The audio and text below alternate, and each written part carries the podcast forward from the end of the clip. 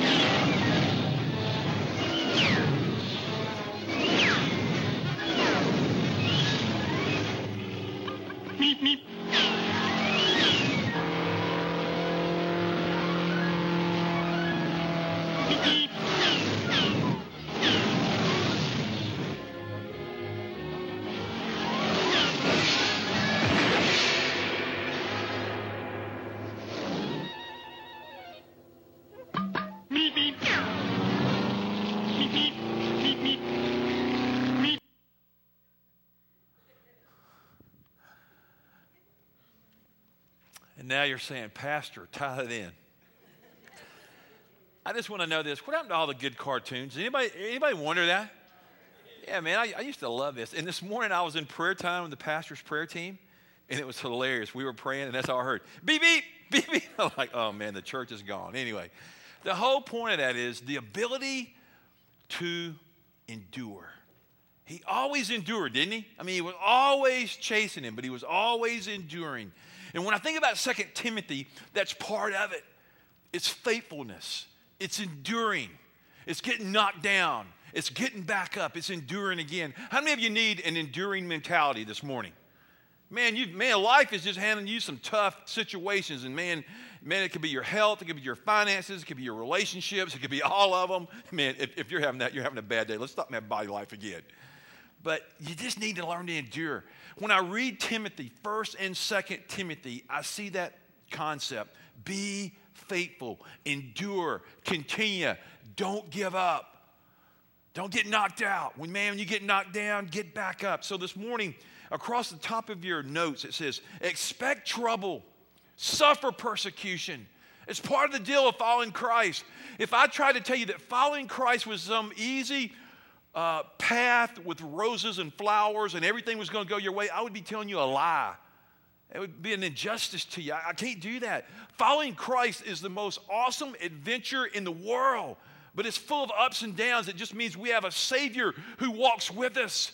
I mean, yesterday it was a wedding. There was the immense joy. On Monday it was a funeral, and that was a time of sadness, but also of hope because of her faith in Christ.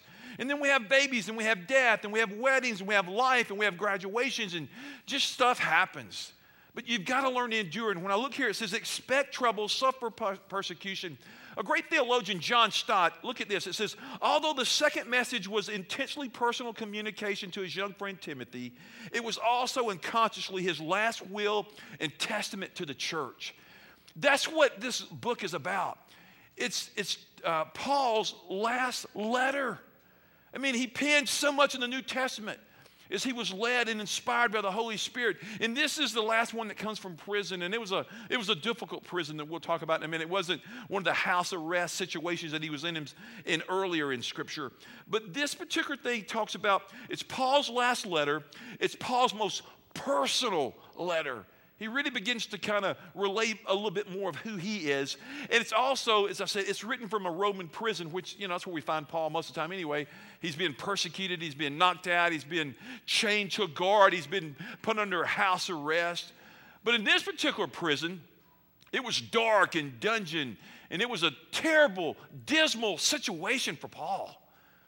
And yet he writes and he encourages and he inspires and he hopes to motivate Tim. He hopes to motivate us in 2011. He's hoping to give us some encouragement. And this week, as I was just reading through Timothy, and yesterday, as I just read back through the book again, I mean, that's what's so amazing about Second Timothy and First Timothy. These books, they're short. You can read them in a really kind of quick time, and you can read them many times and say, God, what is it? And he talks about having a sincere, genuine faith. But there's, uh, I just want you to look there in Second Timothy. Turn your Bibles there. Turn to Second Timothy 1. And there, uh, jumping up at verse 4, he says, Recalling your tears, I long to see you so that I may be filled with joy. I've been reminded of your sincere faith, which first lived in your grandmother Lois and your mother Eunice, and I'm persuaded now lives in you also. Man, there was, there was faith that came out. Um, what I know about uh, Timothy, he was one of the first, second generation Christians. Now, I want you to hear that. God has no second hand. God doesn't have grandchildren. We all come by the blood of Christ. We, we have a personal relationship. We can't know Christ through our parents. Our parents can't know Christ through us, but they can have tremendous spiritual impact and they can leave us a legacy. And because it wasn't some evangelist or somebody that came in, into town, it was because of his grandmother and his mother's faith he came to know Christ. In this room today, there are many of you, your kids have come to know Jesus Christ because of your example. Some of you came to know Jesus Christ because of your parents' example. And then some people like me, I didn't come to know Jesus Christ through my their example. They were great parents, loved my parents. I had the joy of leading my father to Christ eight years before his death. But here's Timothy, and he, he has a unique situation. He has this awesome grandmother. Uh, every time I talk to grandparents, I go, Man, how is it? And they go, Oh, oh. They're grand. Oh, it's awesome. Love them, spoil them, and send them home.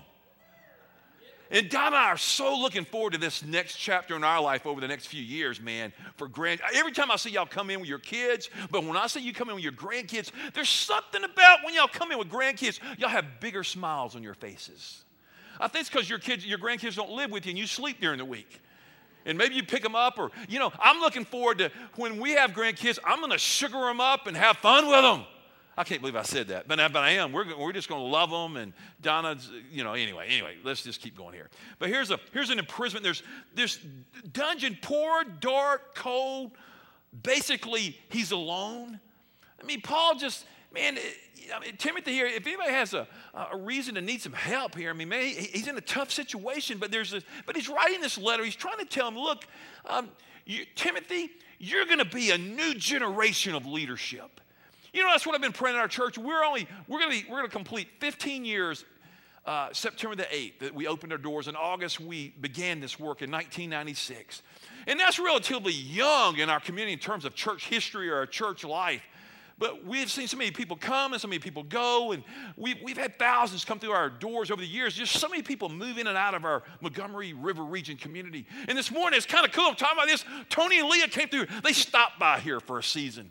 I think y'all just got married, hadn't you? It was really, they just got married, and man, they wanted to do it right, and they came here and had a, had a child here and, and, and just kept going, didn't you? And it's just been awesome. And yet, God says, I want to raise up a new generation of leadership. I, I want you to, um, here's what he's saying to Timothy Hey, Timothy, I want you and Titus and others, I want y'all to fill the shoes of Peter and Paul. I want you to walk after Christ, and I want you to have a godly example that your faith, people want to imitate. They want to be like you because you're solid, because you're the real deal, because Christ is genuine. Uh, as he says there, there's a sincere faith. He, he knew the importance here. He also says, hey, there's got to be some teamwork, and you've got a lot to do. Now, let's move through this. I want you to see the very top of your outline, chapter one. I want you to write in the word fire up. Timothy is trying to fire up um, the people here. In, in this epistle, he's trying to say, look, the people need to be fired up to do the things of God. There's a call to service. And there in verse uh, 6, for this reason I remind you to fan in the flame the gift of God which is in you through the laying on of my hands. Fan the flame. Man, that's a great word. This morning, I want you to think about a fire for a minute.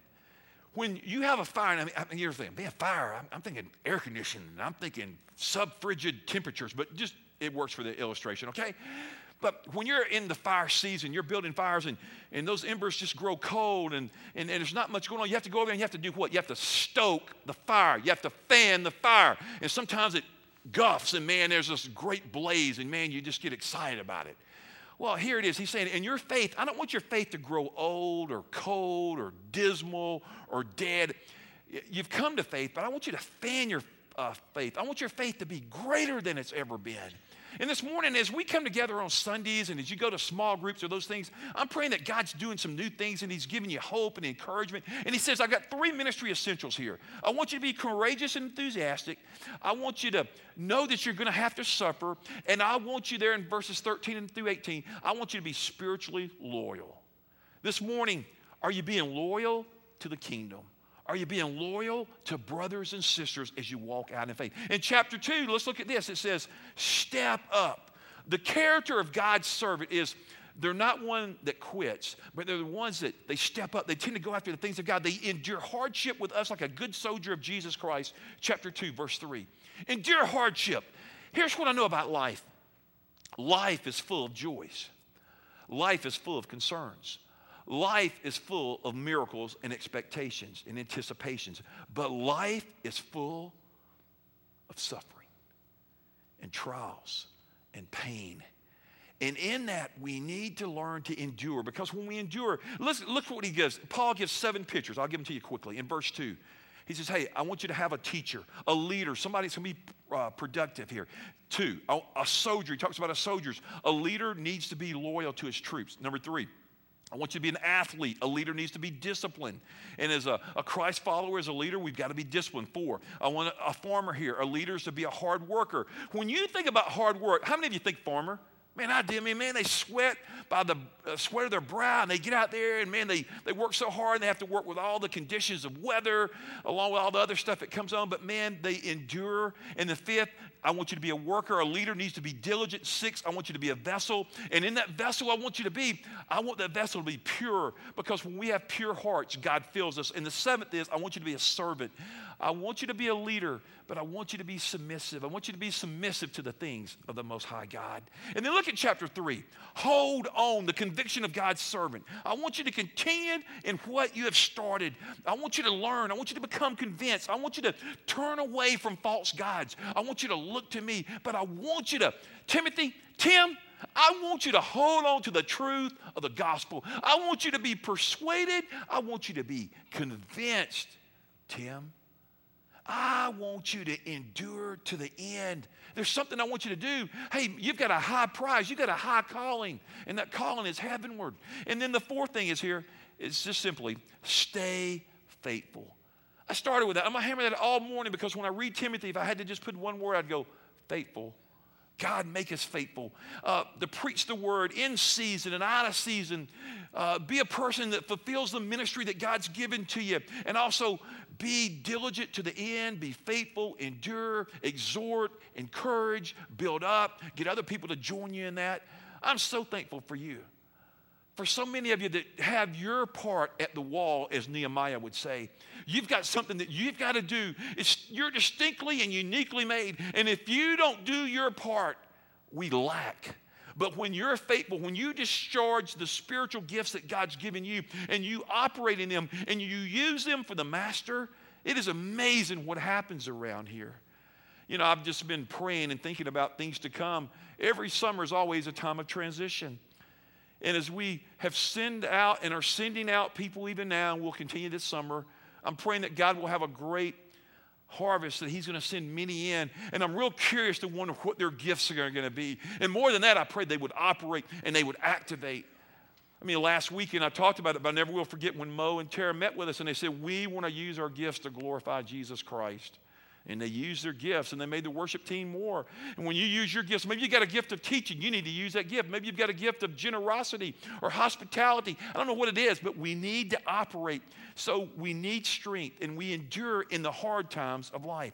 Let's look at three discouraging circumstances here. Filled in. Theological confusion. Now, in chapter 2, look over at verse uh, 16 through 18. Listen to the word of the Lord. Avoid godless chatter because those who indulge in it will become more and more ungodly. Let's just stop right there. There's a lot of rhetoric going on, isn't it? And God says, Man, I don't want you to get caught up in all this controversy and all this stuff. It doesn't really matter. Stop it.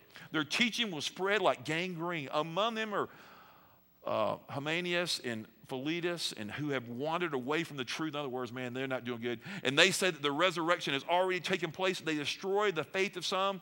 They are just casting doubt. They're bringing confusion. Any, let me say this.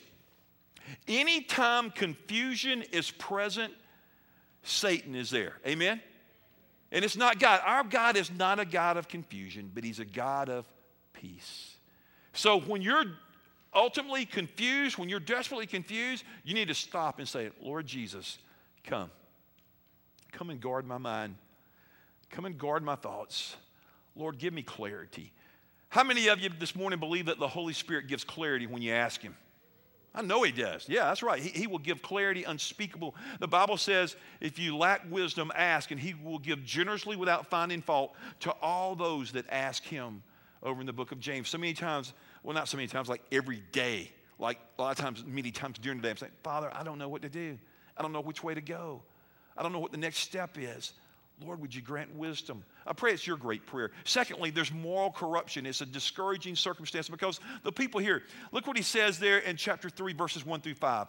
But mark this there will be terrible times in the last days. People will be lovers of themselves, lovers of money, boastful, proudful are proud, abusive, disobedient to their parents, ungrateful, unholy, without love, unforgiving, slanderous, without self control, brutal, not lovers of the good, treacherous, rash, conceited, lovers of pleasures rather than lovers of God, having a form of godliness but denying its power, have nothing to do with them. Now, don't raise your hand if you know anybody like that, but do you know somebody like that? Well, yeah. And but here's the greater question: Is that you? Do you find any of those descriptive words being it's kind of what part of my heart is. Then let Christ transform you. Let Him do a new word. It's discouraging if you get caught up. And then the third one is relational uh, rejection here. In, in, in, chapter 4, verse 9 through 17, I'm kind of trying to walk you through this whole uh, section here. He says, You know that everyone in the province of Asia here has deserted me. And, and these people are walking away. Now, I don't know about you. Have you ever been deserted? Yeah. And what do you feel? Like a loser. You feel alone. You feel like, I don't know if I can go on. Some of you this morning, I'm speaking this word, and it could be that somebody's going to go through a tough situation and you're going to feel all alone. But I will assure you, if you have faith in Christ, you're never alone. That's a good news, church. Christ walks right beside you. He gives you the Holy Spirit. Now, I like it when God puts skin on it and He sends somebody in my path. How about you? I think it's kind of fun when God decides to look, you've been deserted for a while, but I'm going to bring in reinforcements. I'm going to bring in people that are going to help you. We're going to help the situation. I'm going to get glory in this. But then there might be a season that we just feel like we're deserted, and God's going to do a great work in that if we'll not give up and we'll look to Him and we'll trust Him. So I want to ask you this How do you respond in great ways during tough times? How do you respond? I've got five ways here today because we've all had tough times, we're in a tough time, or we're going to have a tough time. You're saying, why are you so excited about it? Well, I'm not excited about it. I just want to throw an exclamation point on it. I mean, in this economy, has anybody had a hard time? Yeah. Has the church had a hard time? Absolutely. Has your home had a hard time? Yeah. Has your business? Yeah. Have your relationships been stressed? Yeah. Has your car broken lately? Yeah. Has your tires gone flat? Yeah. Has your appliances broke? Yeah. Does your appliances ever ask you, would this be a good month for us to go out? Every time, as a pastor, I'm, i never know when the phone rings what it means. Ah, we had a baby. I mean, they're ecstatic. Hey, so and so was just in a horrible accident. So and so just died. So and so's on a ventilator. So and so's. I mean, it's like up, down. Just tough times happen. And nobody ever calls me and says, Pastor, I know you're busy, but we want to schedule a funeral right in the middle of all this. Or we're going to schedule going over. I remember that morning I was in, in my office. I was getting ready to fly to Kentucky to a board meeting with Go International. And I remember a pain came on me and, pah! Man, I went down, went down on the floor, and I was like, whoa. And I got up and I'm doing this, and there's no numbness. I'm like, I don't think it's my heart. And boom, hit me again. I laid back down on the floor. I said, oh my goodness. And I don't know what happened. I never had one of these before, since, and I pray never after. I said, man, what is that? And I, I made it back to my chair, and I'm sitting there, and I'm thinking, man, something is going on. you ain't got to be very bright to figure that out. And I said, you know what? I wonder if this is a kidney stone. And man, next thing I know, they got me to the doctor, and I ran to my doctor's office, and he does his deal, and he goes, Man, you got kidney stones. Like, like, huh? Put me in a wheelchair, rolled me over to the hospital. Man, I was hurting. You know what I'm saying? And did that thing ask me permission? Hey, this is going to be a good morning for you to have a kidney stone. No. I mean, nobody, you don't get permission, but you have tough times. Now, let's go to this. How do you respond? Number one, keep your eyes on God and His promises. It's focus. What do you focus on in the storm? What do you focus on in the troubled time? I think there in chapter 1, verses 8 and 10, he says, Don't be ashamed to testify about our Lord or ashamed of me as his prisoner, but join with me in suffering for the gospel by the power of God who has saved us and called us to a holy life. See, God wants to give us grace for the things of our past. I'm grateful for that. But God moves on. He says, Now I want to give you power my holy power for the present circumstance. But then I want to give you my promises, my word for the future. I'm grateful for that. God gives us a word for the future. Now let's move on to this because uh, I read this by Abe Lincoln. He says, Success is going to fail, but to fail without losing your enthusiasm. See, a lot of times we're going to fail in this life. I, I don't know about you, and I'm not going to ask you to raise your hands, but we've all failed at something, unless you've never tried anything. See, I fail a lot because I try a lot of different things, and that's okay. I think it's part of God's uh, philosophy that God wants us to go and He wants us to trust. Like, uh, here's one Have you ever gone for a job interview and not gotten the job? Well, you just go home and go, well, whatever, I just will sit home and somebody will come feed me. No, you get up and you knock on another door and you knock on another door and you keep knocking and eventually you get a job. You pray. If not, then you move back home with mom and dad. I don't know. But you're hoping you get a job. You endure. Man, hard times come. Uh, man, Christ here, he, he, he, gets to, but I want you to move on down through uh, chapter verse chapter 1, verses 8 through 10. He goes, This grace was given to us in Christ before the beginning of time, but has now been revealed through the appearing of our Savior Jesus Christ, who has destroyed death and brought life and mortality to light through the gospel. Christ Jesus destroyed death. Man, that's an Easter verse if I've ever seen one, but I don't, I don't need it just on Easter. You and I need it every day. Christ gives hope, He gives us leadership. Look at the second thing.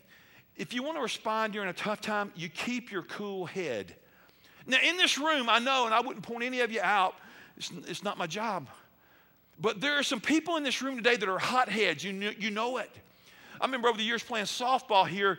We had this guy one year that I wanted him to play. He was a big college baseball player matter of fact, we have a couple of biscuit players in here, so I'm so proud of you guys. But this, uh, this guy played ball. And I asked him, I said, Why don't you play? I want you to play on our team. And he looked at me and he came and put his arm around me. I never will forget this because we needed his help. He says, Let me tell you. He says, I'm highly, highly, highly competitive. And I have a temper I'm submitting to Jesus Christ, but I've not been victorious totally yet. He says, I am so concerned about my Christian witness that I'm not going to play ball because I don't want to destroy the testimony that Christ is working in me and I don't want to hurt the witness of our church. So he says, I won't play ball. And I went, wow, I never asked him to play ball again.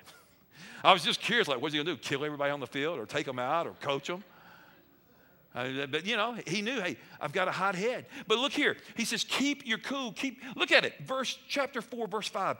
But you keep your head in all situations, endure hardship, do the work of an evangelist, discharge the duties of the ministry. I love that verse. Some of you underline that, but keep your head, baby. You see what happens? Unchecked emotions, write it in, means unstable leadership.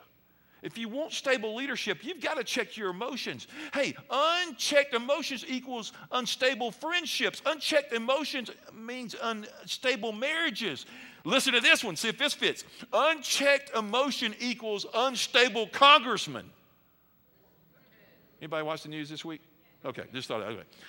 Unstable, unchecked emotions equals an unstable here um, country.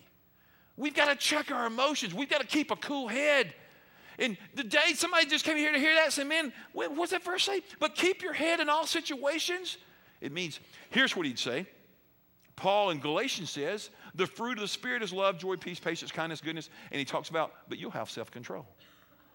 It's a supernatural work of God, self control. Don't be a hothead. Get your eyes back on God. Don't retaliate against those who reject you or persecute you. Don't deviate from the path that Christ has you on. Walk after Christ. Number three, stay fired up. Have a passion for Jesus. Just, just love him. Just go after him. Um, he, man, he fanning the flame, your, your gift of faith. You sat at your mom and your grandmother's knee, and they taught you what it was to love God. Live beyond apathy. Be a person of immense unspeakable joy. Let the joy of the Lord fill your life. Fan this in the flame, multiply, be fully alive, be a contagious person. Let your life go and touch other lives, but be alive, be compassionate, be on fire, stay fired up. I don't know what keeps you fired up, but whatever it takes to fire you up spiritually, do more of it. I pray that part of it is uh, your walk with God is to be here on Sunday mornings and that you get inspired by worship and by the Word and by being with your family and being in Bible fellowship classes and then going to your small groups and, and it's buying Christian albums and, and it's, it's being with other, with other Christians and it's doing different. But find something that fires you up. For some of you women, there's a women's conference going up, coming up pretty soon. And I know Tullis and some of you women are going to be trying to coach people to go there. But find things that fire you up spiritually and be more for God. And the church said, I mean, do you ever go to a sports fan and go, man, you're losing your enthusiasm? I think you need to go to a ball game. It's like going to if somebody likes racing and going, you know, you're losing your love for NASCAR. I think we need to go next weekend to Talladega. Man, you don't, you, you just like, man, I just go.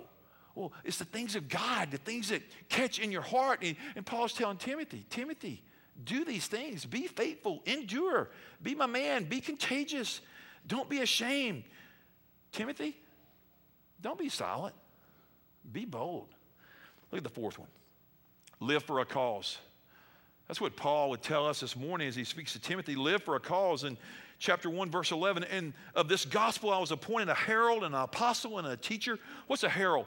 A herald's one, he's an announcer. He just announces the things that are to come forth. He was announcing the things of the kingdom. And apostle, an apostle is one that is sent by God. But then he goes and he goes, But now I want you to be a teacher. And what does a teacher do? A teacher simply imparts. It's part of my role as a pastor teacher is that I impart revelation, I impart knowledge, I impart instruction to you that we can somehow know the counsel of God, learning the full counsel of God together. Say, God, I want to live for a cause, I want to follow Christ. And I want you to look at this quickly with me. The personal mission statement here. I was appointed a herald and a blank. We are all called to be announcers of the kingdom. But God's also called each of you individually and to be something else. What is it? Fill it in this week. Man, I am to be a salesman for the glory of God. I'm to be a teacher for his glory. For me, I'm to be a pastor. Hey, I'm to be a godly mom. I'm to be this. I'm to be, I don't know what it is. Fill in. What are you supposed to be? What is your personal mission? What has God told you to do?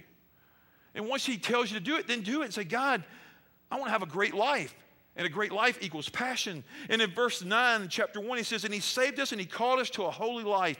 In other words, turn from pleasing yourself, begin to please God. Please Him in whatever you're doing. Be bold in your cause for Christ. Follow in the footsteps of Jesus. But I want you to see a verse here real quickly. 2 Timothy chapter 2. Turn over to verse 22. He says, But flee the evil desires of youth and pursue righteousness, faith, love, and peace, along with those who call on the Lord out of a pure heart. Just flee these things of your youthfulness. Now, it could be sexual temptation or sexual lust. I think that was definitely part of it. But it could be, hey, don't be so uh, intolerant. Don't, hey, don't be so ego, ego driven. Hey, I want you to flee uh, being impatient. Hey, I don't want you to be a person of favoritism. Hey, flee those things. But what does he say? He gives us something to do. He says, flee this, don't do this, but pursue righteousness. In other words, he'd say, pursue the kingdom, pursue God. So if you want to have a passion, you have to just go, God, I, I want to pursue you with all my heart. God, I want to get after you. I want to do the things that please you. And then the fifth, and this is critical God wants you and I to stay faithful to Scripture, to be people of the Word. I say this a lot in different ways, but one of my great prayers is that God would make me, and He would make you, and He would make our church word centric. That we would be people of His Word that it would be active and alive as it is, and it would live and it would shape and it would frame our lives, and we would become like Jesus Christ. Look at 2 Timothy chapter 3, verse 16. Look there with me. All scripture is God breathed, is for useful teaching, rebuking, correcting, and then training in righteousness. Remember memorizing this verse decades ago. That's what God's word does. It, it rebukes me, it reproves me, it corrects me, it trains me, it, it gives me a pattern for my life to walk after the eternal kingdom of the Father. And together we need to do that. And God says here, Timothy, Paul would say, I knew you from your childhood. You came to faith at the knee of your grandmother and your mom, and that was awesome. And I've breathed the word of God. God has given us his word, and God's word is infallible and it's authoritative and it speaks to our life, and we can build on it. And my word is a, a divine source from heaven. And my word has power, and my word gives leadership, and become a person of the word. You know, I just, I would never do this to embarrass anybody. I would only admonish you and encourage you today. Would you become a person of the book this summer? Would you begin to really read the word this summer and let the word read you? I'm walking through the New Testament with you as your pastor, and it's a high and holy honor. But my prayer is that one of the reasons I do this is so we won't be spiritually illiterate, but also that you would begin to work and get into God's word and mine the treasures of the king. And you would know what God's word says. And then when you're challenged in life, you could respond in faith because you know what his word says to you and for you. That's why a lot of times we'll ask, we used to use this phrase, do you have a word? When we ask, do you have a word, means do you have a word from God? Has God spoken to you? And a lot of times we don't hear from God because we're not taking time to listen to Him. We're too busy running and we have to stay faithful. Let me give you three unreliable sources of authority. Write these in. This is bonus, and I'll finish. Three unreliable sources of authority. Culture. give you a verse Exodus 23 2. Don't follow the crowd in doing wrong. That's what Exodus says. If you follow the world, if you follow the crowd, culture will lead you astray every time. Tell you what, watch entertainment tonight every night this week and go, I'm going to pattern my life after those men and women. That's crazy, man. Secondly, tradition. Well, I'm just going to follow tradition. Now, I was trained in the quadrilateral, and that means scripture, tradition, reason, and experience. Those are the four quadrilaterals that we operate, and scripture is always supreme. I totally agree. But we have to watch this tradition. But I want you to hear what Jesus said in Mark 7 8. Jesus said, You have replaced the commands of God with the traditions of men. If you're just following traditions because your grandmama followed traditions and your granddaddy and your mom and your dad, and you have no reason, but you don't know what God says, you missed it. Follow God. I hope you had a godly mom and grandfather. That is awesome. But ultimately, hear Jesus and give you a third one your feelings. In Judges 21 25, it says, Every man did that which was right in his own eyes. I don't know about you, but my feelings get me in trouble. Because sometimes I go, I feel like eating another plate. I, I, I, tell you one, I had a big wedding yesterday as a part of, and they had one of my favorites yesterday. They had uh, German chocolate groom's cake. And I felt like indulging in a lot more than I did. And, and, and your pastor knows better, but I even walked by the table a couple extra times and just looked at it. That's like the old boy. Did you ever hear about the guy that uh, he, he was struggling with his diet? And, and he prayed and, and, and he says, Man, you avoid those places. And there was this Krispy Kreme on the way to work. And he was praying. He, he rode by Krispy Kreme, took a left, went around the block, came back by Krispy Kreme. He prayed about it again. He did that 30 times. He finally just gave in and stopped. Oh, I walked by the German chocolate table several times yesterday. And God is my witness. I participated. But I wanted to participate a lot more. You, you know what I'm saying? Because I felt like it. How many of you, your feelings got you in trouble? Huh? Hello? Let me hear it. Amen. Amen. Yeah. Feelings get you in trouble. Just thought I'd share that in the house of God. All right. Get contacted to God. I'm going to ask Jeff and the team to come close us in a great song. But I, I learned something this week. How many of you got iPhones? Anybody got an iPhone? All right, Droid users, raise your hands too. I know. Whatever. You got a smartphone, whatever. All right. Oh, do you like it? All right, well, I like mine. Okay, whatever. Uh, you, have got a phone, you've got a problem with anything that has current or has a battery. You have dead battery life. You, you know, your battery's dead you need more life, whatever. And I learned about this thing this week the power mat.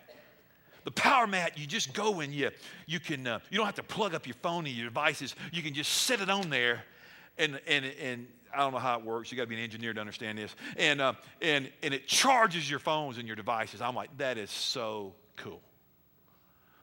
Here's the point when you make contact with this book, hmm, but really the God of this book, He'll charge you up. Let's go forward charged as the people of God. Hey, what, what's the great song we're going to do? We're going to close with. All my fountains. That's a great song. Y'all stand. Father, I thank you as we stand now that you would dismiss us with this power, God, as we sing just the chorus or whatever Jeff and the team lead us in. But Lord, this is our great hope today that we would be alive and genuine. And I pray that we would call upon the matchless name of Jesus and trust him. Lord, we want to follow you. We want to call upon you in sincere faith. And we want to imitate Paul and Timothy. And we want to be like Jesus. Thank you for being here today, God, and speaking to our hearts. Make us men and women and boys and girls of the word. In Jesus' name. Amen.